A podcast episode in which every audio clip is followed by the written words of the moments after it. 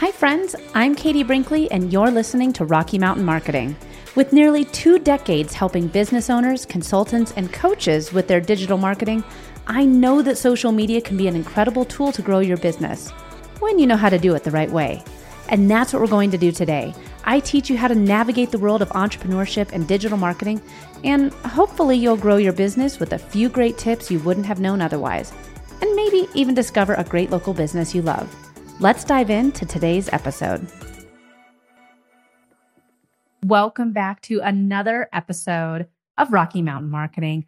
I'm really excited to bring you all this week's guest because we're going to talk some Enneagram. And this is something that I feel has gotten a lot more traction and a lot more well known maybe maybe I just was the only one that was living under a rock, but during the pandemic was when I started hearing all this different Enneagram talk.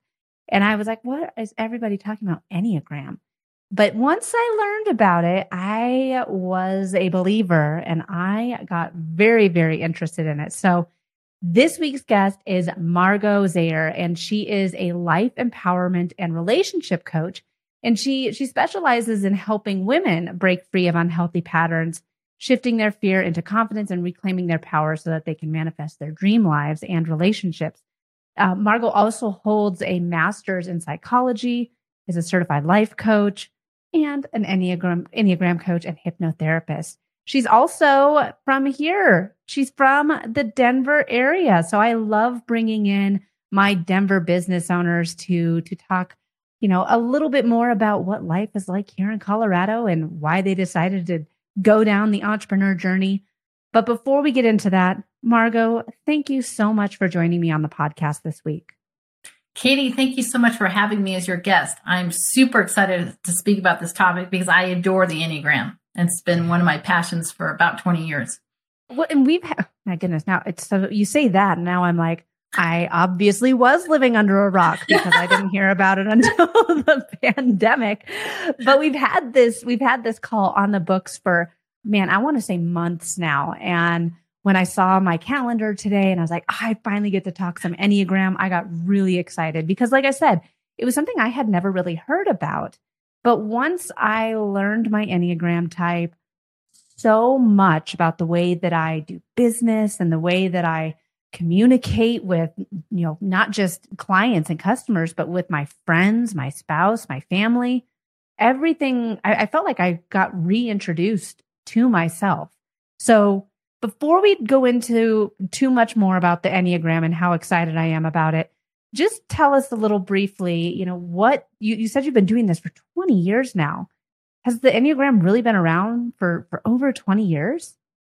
You know, it's been around a very, very long time. In fact, Enneagram, Ennea, E N N E A, gram, for those who don't know what we're saying, um, Ennea means nine in Greek.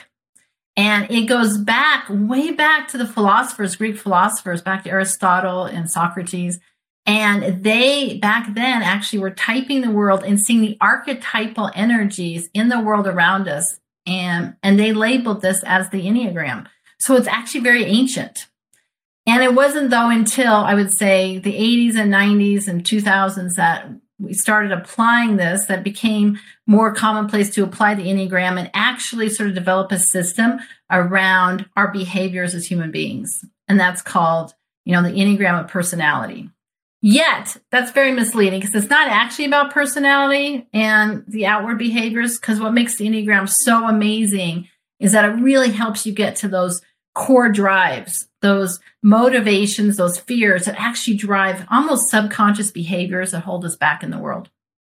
Well, and Margot, I I get like you said, I, I obviously was under a rock, but th- I've seen it more Enneagram type uh, conversation. I mean, I, obviously, I feel like it's all over the place over on Instagram, and I feel like it's kind of taken the place from a lot of those like DISC assessments. So just quickly, because that's what some people might be more familiar with is the DISC assessment. Just explain to us really quickly how the Enneagram is different than maybe doing a DISC assessment. Okay, I actually used to do the DISC assessment early on, so I know a lot about the DISC. And so when you do the DISC, you're really measuring outward behaviors, like how you look. Basically, you are going to go through and kind of describe yourself with adjectives in different ways. And you will get a, a, very good representation, I think, of who you are and how you appear in the outer world, kind of what you're doing in the outer world and how you show up. And and so that's great. And I do think the DISC has a lot of value. And the Enneagram really operates in a more, I would say, subconscious realm.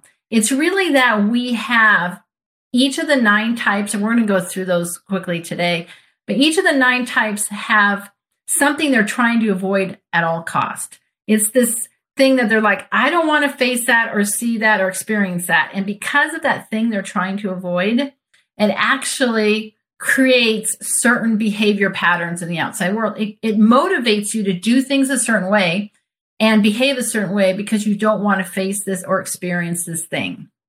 And because of that, that's actually what holds a lot of people back from success in the world is those underlying almost hidden drives and motivational behaviors. And and I think that like I said during the introduction, I felt like I got reintroduced to myself once I once I learned my Enneagram. I was like, "Oh, that's why I'm like squirrel syndrome. It's it's just part of who I am. So let's let is it can we dive right on into yes. some of the different types right now? So because I mean mm-hmm. there's nine types and right.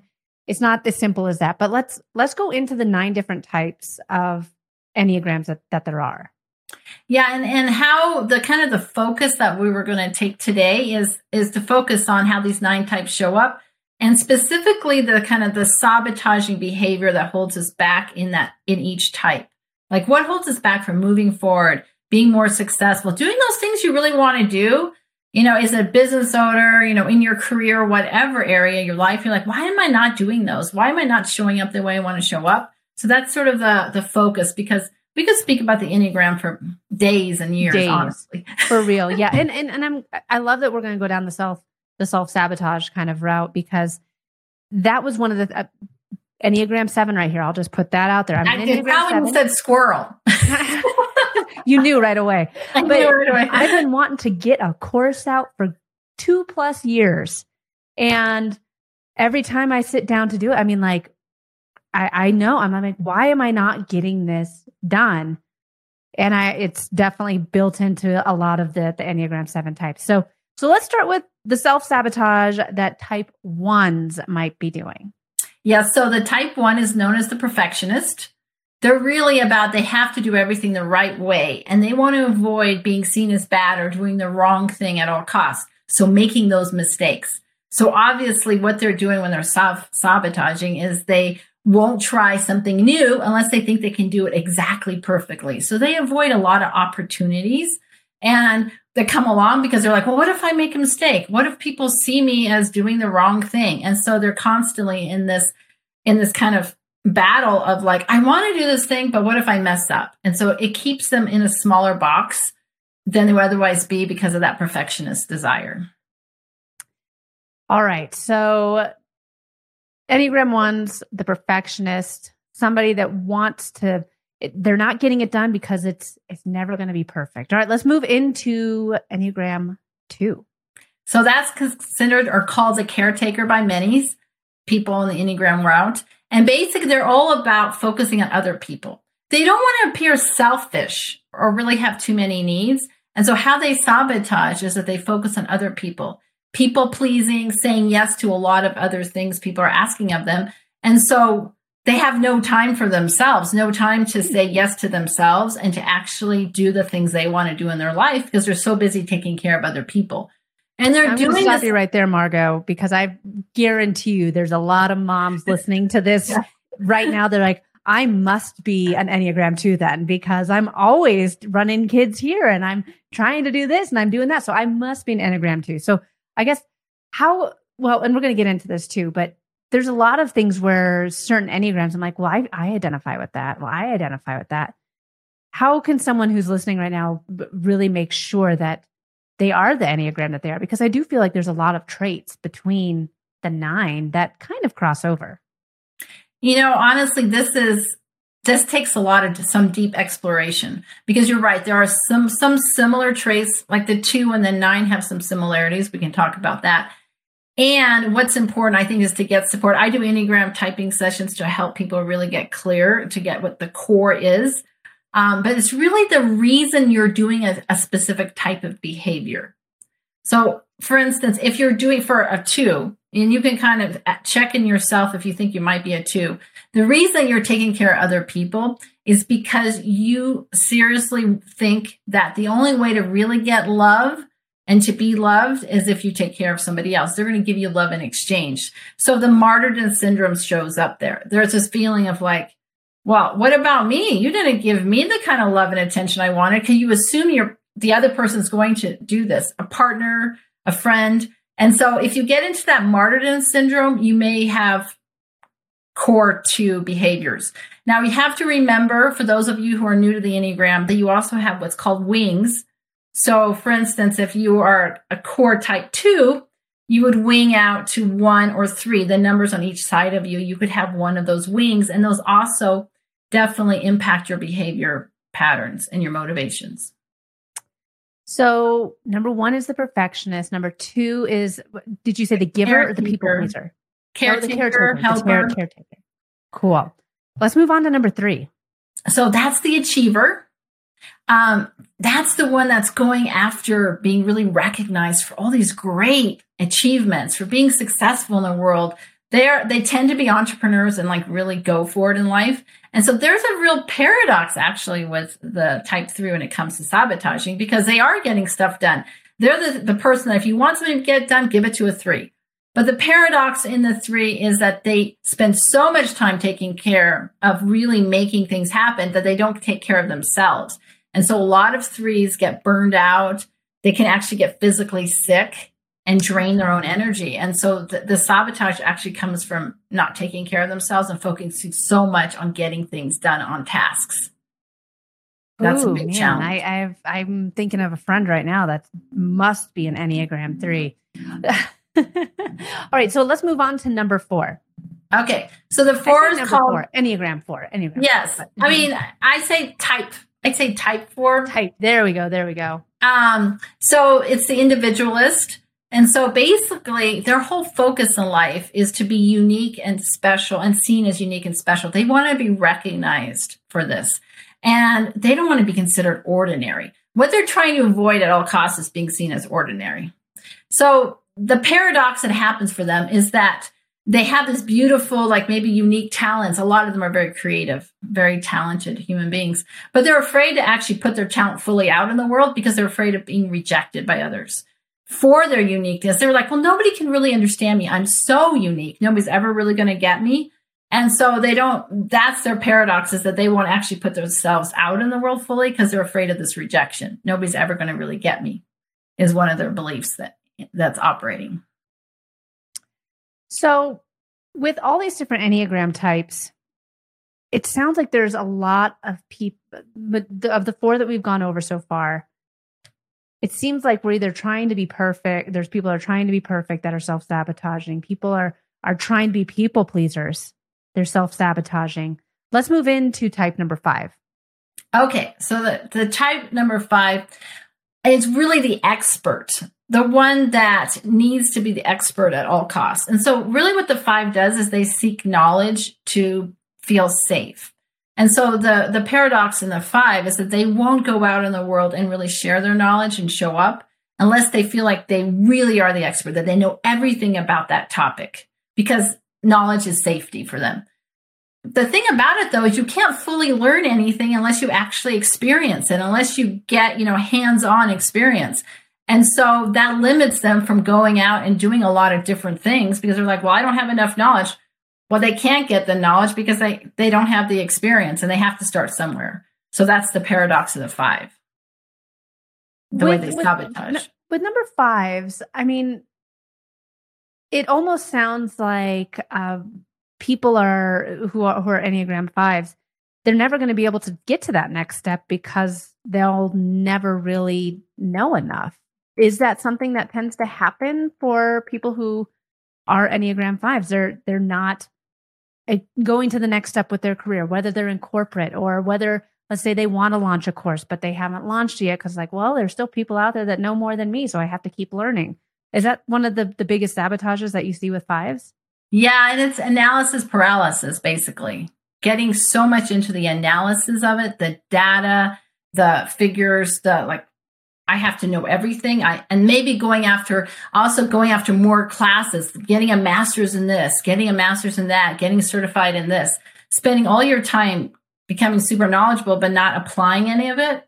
Um, so staying in either this ivory tower place, which is like, well, I know everything anyway. I have it all mastered, but they don't really want to share it, or they may just share a, a little bit of it in very specific situations. So when I work with five, it's really about helping them get out into the world and just take a step outward more because they're very they tend to be introverted and kind of stay in their own kind of almost hermit like environment. Like in a library think of them in a library or in like a science lab. They tend to be scientists really diving deep. One of their benefits of them i'm getting excited is that they research things and they also are able their mind is like a laser. They're able to go really deep and get like amazing new discoveries. They discover a lot of the fives a lot of our discoveries are because of fives, actually, who've spent a lot of time analyzing things. So we're getting into the final three Enneagram types here. Talk to us about type number six. Oh, no, no, yeah, four. Sorry. Talk to us about type number six. Okay, so the type number six is really their their biggest challenge is self doubt, not trusting themselves. So what they do, they tend to operate in asking for a lot of advice, asking for feedback, asking for support. Well, that sounds lovely. One of the big challenges though is if you ask a lot of people's opinions about things, you get a lot of different answers.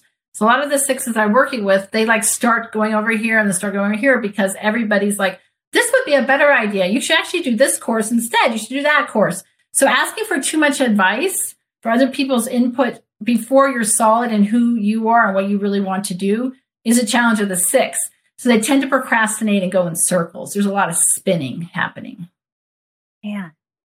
Well, I'm very well versed in the next type, Enneagram 7. And um, I, I honestly, like, I was going back and forth. I didn't know for sure if I was a seven or a nine, but I, I don't know, maybe, yeah, I need to take your test here. Um, but I think that it, it, it can, cause a lot of this stuff, like I said earlier, I feel like, oh, I, I identify with that, or, oh, I, I see that, you know, handicap with me sometimes, or I see myself doing that sometimes.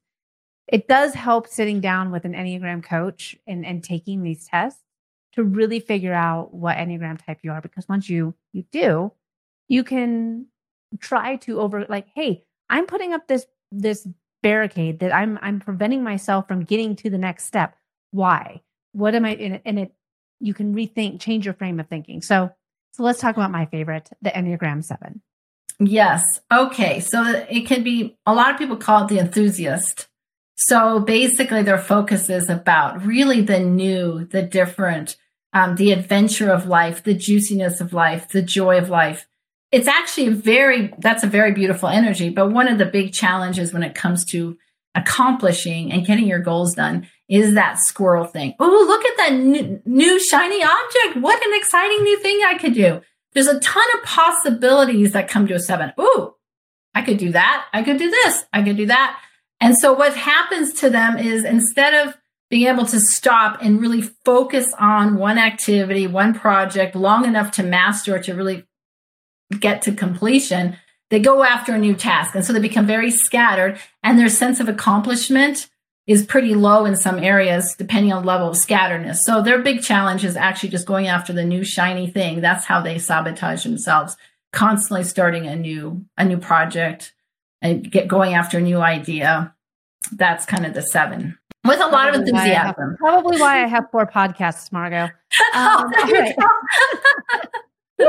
yeah, all of them still on. All of them you can listen to episodes, but definitely got us. Uh, it's almost turning into a problem with the amount of podcasts that I have. I, I relate. I relate, Katie, because I'm actually a six with a seven wing. My seven wing. Sometimes people have very strong wings. I have a very strong seven wing, and I've also been plagued by this challenge myself. it's it's it is a problem. It is a problem. Um, but all right. So two more enneagrams eights. Okay, so the eight, you know, it has a very strong energy. Um, basically, they are the ones that know where they want to go. They're, dom- they're they dominate, and they are the ones that are basically the natural leaders um, of the Enneagram. But the big problem is that they go forth. They're like, I have the right strategy. I want people to follow me, and they're they can become steamrollers. So the problem, the, the way they sabotage themselves, actually, is just like, well, I'm the only one who really knows where we should be going or how we should be getting there. And so they missed out on collaboration, on the the benefit from working from with a team, from getting other people's input. And so it's really kind of my way or the highway energy sometimes when you're unhealthy in the eight, because all of these have healthy or unhealthy levels of expression. But I'm saying that's one way you can sabotage yourself as an eight. It's just be like, well, I'm just going to do this myself and I don't need anybody else. And I think that with Enneagram 8s, this is one that I've, I feel like for me and my circle of my network and friends, I haven't run into very many eights. Um, do do you tend to see like there's a mass amount of sevens out there, or there's uh, actually Katie, almost there, you know, ninety percent of the population is an eight. Is there tend to be like kind of numbers like this with what's working or what's more common in the Enneagram world? Yes. Um, my experience and belief, you know, of course, I am, don't have the gospel on it, but is that there are the, the most ones that show up are a lot of sixes, ones, sevens, and fours. Those are the ones that I see the most show up. We have a lot of threes also in our society because our society, in my opinion, societies also have numbers. Our societies have been operating a lot in the three, like achieve, achieve, achieve. And then it actually shifted to six let's all stay safe and secure. The six is a lot about let's stay safe and secure. Let's protect ourselves. Let's create strategies for being prepared. So I feel like we've been a three and then maybe now a six society. I think actually, and there's a lot of nines too that I run across. So basically, the three, six, nine, and the ones, there's a ton of those. But the ones I don't see very much of at all are actually the eights, and not as very many as many twos either so I think the reason is that um, uh, most of the time the eights are not very they're very high achievers too, and they're and they're in these very strong leadership positions, like the president of something, of a corporation, of a country. They naturally rise to these leadership positions, and probably would be challenging if we had a ton of them. We would there'd be a lot of craziness going on. So naturally, I just don't think we have as much in the population, or maybe I just don't meet as many eights. And and I think it's interesting um, how certain job types tend to be certain enneagram types. Um, and hopefully we'll have enough time on this episode to kind of dive into that too. So let's let's talk about Enneagram 9. Yes. Okay, so the, they're known as the peacemakers and they're trying to avoid conflict at any cost. Basically, they're like, I don't want conflict with you. I need to. So the, what they do is they actually dim their light and they play pretty small because they're afraid that, well, I might rock the boat. If I show up too much and ask for my needs and go after what I really want, somebody might get mad at me. I might have some conflict. And so they actually do this like playing small and they almost, some of them disappear into the couch. They kind of, I look at them as like they almost disappear because I don't want anybody to notice them too much. Because what if a conflict arose? So that's basically what happens. They're the type, unfortunately, also that get into this passive aggressive behavior where they say yes to something because they're afraid of saying no and then they don't follow through on it. That's the other way that they sabotage. Oh man, so many ways that we are just our own biggest uh, hurdles right. in, in life here. So, right. with all of these different Enneagram types, how how can we put what we know. So let's say we we head on over to your website uh, and and and do a, book a call with you to see what type of enneagram we are. We learn that we are a seven. How can we use the knowledge of what enneagram type we are to stop holding ourselves back? Really, like I said, I've been trying to get this course done for two years now, and I obviously I have time. I obviously have time because I'm on this podcast and then I'm I'm guesting on three others on a weekly basis. Right. How and and that's my self-sabotage. So how right. can I take what I know about my Enneagram type to stop sabotaging my own business journey, my own my own personal journey? Well, this is a big question and there's a couple different ways of going about it. Or, or I think that actually can do it all together almost. One is the Enneagram for those of you who haven't seen it. It's a, it is a diagram, like it's an image, a picture, and if we had a picture, it might be good to, to show it. But what each type has what's called an integration point and a disintegration point, or can also be known as a growth point or a stress point. So, one of the things that I work with my clients on, first of all, is understanding what your growth point is and where you want to focus your energy to grow in your number to have your highest potential expressed in the world. That's a very important thing to learn about your type. How do you actually, what is the, where is your growth point and why do you, and what are the actual activities you can put into your day to day life to strengthen your growth point? And then how do you avo- avoid the stress point? The point that if you go into this point when you're stressed, you actually going more and more into some unhealthy behavior patterns that will hold you back. So that's actually just working with the Enneagram. So for instance, for the seven, the seven really needs to move into the five. I mean, its its integration point is the five. And so what's interesting about that, the part that's helpful is that the sevens is very outward energy, right? You're all about, oh, I want new experiences. Let's go after that juiciness, possibilities. And the five is a very inward energy. It is all about sitting and getting clarity on what really is my truth. And so, like the five, you can think of it almost as the seven needs to slow down and actually go inside and get clarity on what really is, what's really happening here, what's my truth. Slowing down for a seven is a very scary experience. They have to face fear because what is really running the seven is fear. They're afraid if they slow down, they would actually feel the fear, the pain of existence. Because uh, basically, a seven's always trying to be happy. Everybody's trying to be happy, but the seven's really trying to focus on the positive, focus on the happy. We don't want to be bogged down by that painful thing, those painful things. And so that keeping busy is keeping them from feeling the fear of, oh my gosh, I might feel pain. I might feel something I don't like to feel. And so um, I can touch on this two ways. One is going to that integration point and really learning how to embrace some of the positives of the five, which is going inward and being quiet and being and doing that meditative and slowing down and focusing on kind of gathering some facts and clarity before moving forward on, on something, really slowing the whole thing down. But then this goes to what I'm actually going to be offering, Katie, and I'm super excited about this, is little mini workshops three hours where we focus on one number. Everybody who's a seven shows up, for instance, and we focus on that seven because at the core of each one is basically this belief, this fear that they're trying to avoid.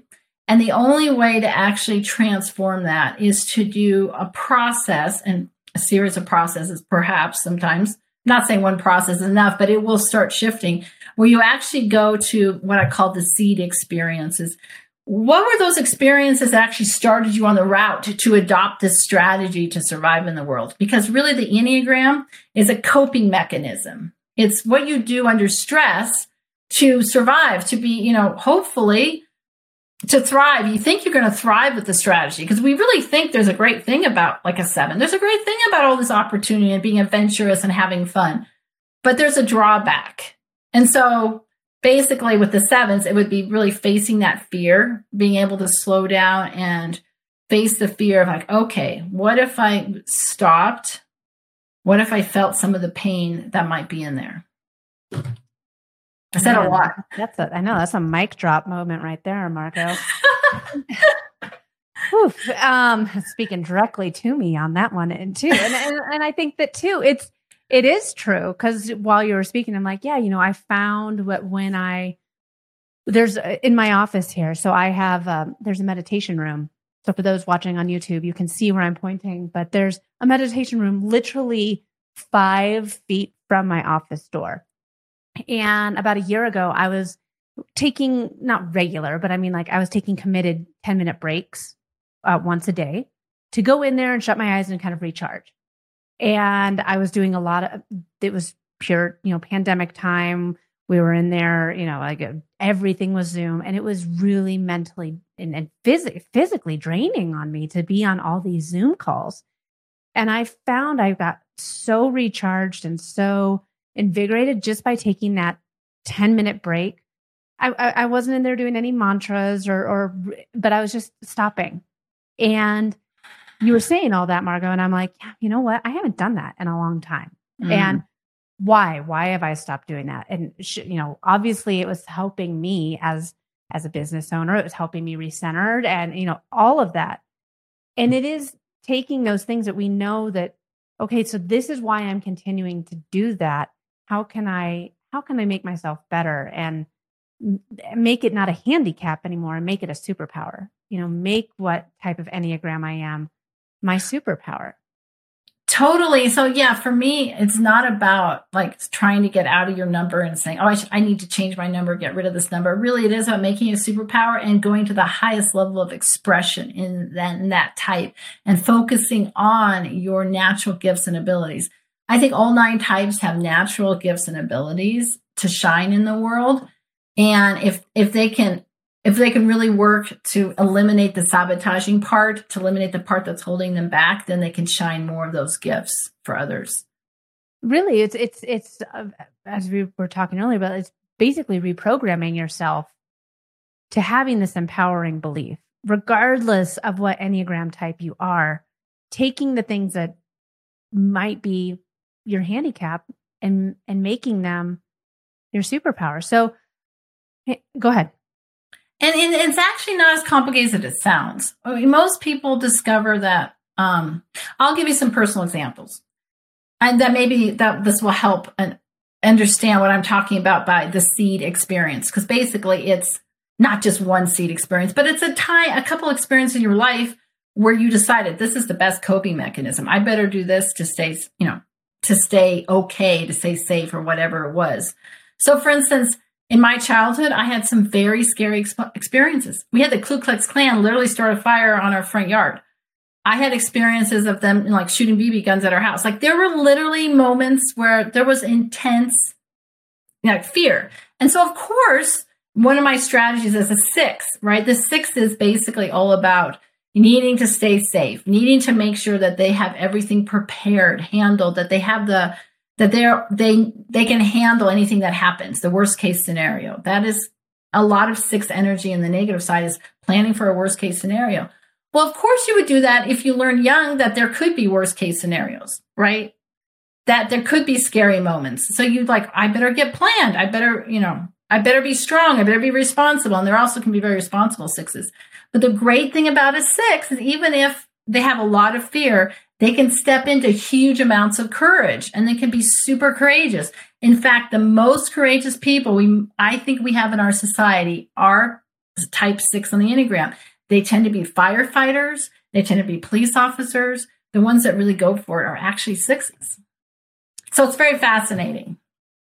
Well, I think that one of the what I want to do now is uh take your test so tell us where we can go to to take our test to make sure that we are the Enneagram that we think we are. Okay. So first of all, there are opportunities on the internet to take tests with the Enneagram. And I you can go and check them out. I actually don't do it that way because I believe that well, first of all, about 80% of people I've ever run across, or maybe 60, depending on the situation, tend to mistype themselves. They get the type that's either right next to them or the type they slide to. I mistyped myself. I thought I was a three originally, and I'm a six. My mother mistyped herself. My husband mistyped himself. Like I have it surrounding me. One of the reasons is is when you take a test, you don't have anybody there that just is able to ask you those deeper questions to say, where does it actually come from? Why are you operating this way? And so I've been trained in a basically a 90 minute process that goes very deep where I ask very specific questions, step by step process in 90 minutes that does two things. It helps both of us, not just me, but you, the one I'm doing the typing with, get to this aha moment of like, oh my gosh, that is me. That's what I want for you is that that's me. Mm-hmm. And it helps you understand all the other nine types. So instead of it just being some number that's thrown out there, I do it in this container where afterwards you're like, oh, I understand who I am and kind of how I'm different and relate to the other types, which allows you to also do something I love with the Enneagram to start developing this ability to get why you're so different than somebody else. And I think one of the reasons we may judge other people is because we don't understand their type. And when we're able to think, oh, that's just that they're a type five and I'm a type yeah. seven, judgment falls away. Yes. So where do we go? Tell us how to get there. Tell us how to okay. Tell us all the things. Yeah. So you can go to my website, margotzayer.com. It's how my name is spelled right there on the screen. screen.com. Um, and just there's a there's a link there that says the enneagram. You can read about the enneagram there. And i offer different kinds of typing sessions. So um, for individuals i offer a two session package or four session package. And for couples i love this. I also do typing for each person in the relationship in the couple. And then i do show you how your natural watchouts are for each other and your natural support, how you naturally support each other, and then how you can use that more effectively to enhance communication, enhance connection, and to really bring your relationship to a different level. So the best way to get a hold of me is to either just go on the website or to send me an email, Margot Zayer, Margot at margotzayer.com. And I have a contact form on my email that you can just set up. And I always like to, that's why I don't have, you can't just sign up for an Enneagram typing session. I like to chat with people beforehand to make sure that we're on the same page, that I can really help you and that this is something you really want to do. And I'm offering to anybody who's listening to this podcast a $50 discount off my normal, you know, one person typing session or couples typing session if you wish. I would love to do a typing session for you. And awesome. you'll find those links, I think, in the show notes, right? Yep, they'll all be in the show notes and absolutely take her up on that because yeah, like she said, you can take a, uh, an Enneagram test online, but um, it it helps to to work with someone directly, especially someone like you, Margot, that that's been trained in it. I can't thank you enough. I want to have you come back on and we can dive into more ways of like Enneagrams, you know, business, like what types of Enneagrams are typically like entrepreneurs and which ones are doing this. Right. Man, that's a whole nother episode. I love that too. And also how to use them, how to use it in a team environment is, is also a really fun Man, thing to look at about. this. All right. So I, I see another, another episode with Margot coming up here soon, but I can't thank you enough for coming me, coming with me on the show today. This has been a fantastic discussion. Thank you again for joining me. Thank you so much, Katie. I really appreciate it. It's been super fun. Thanks so much for listening to this week's episode of Rocky Mountain Marketing. Make sure to subscribe so that you can continue navigating the world of entrepreneurship.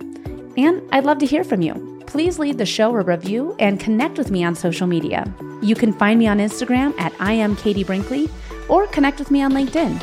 And if you're ready to start making some sales on social media, be sure to grab my free guide to selling in the DMs without being spammy. You can get that at katiebrinkley.com. Let's keep taking your marketing to all new heights.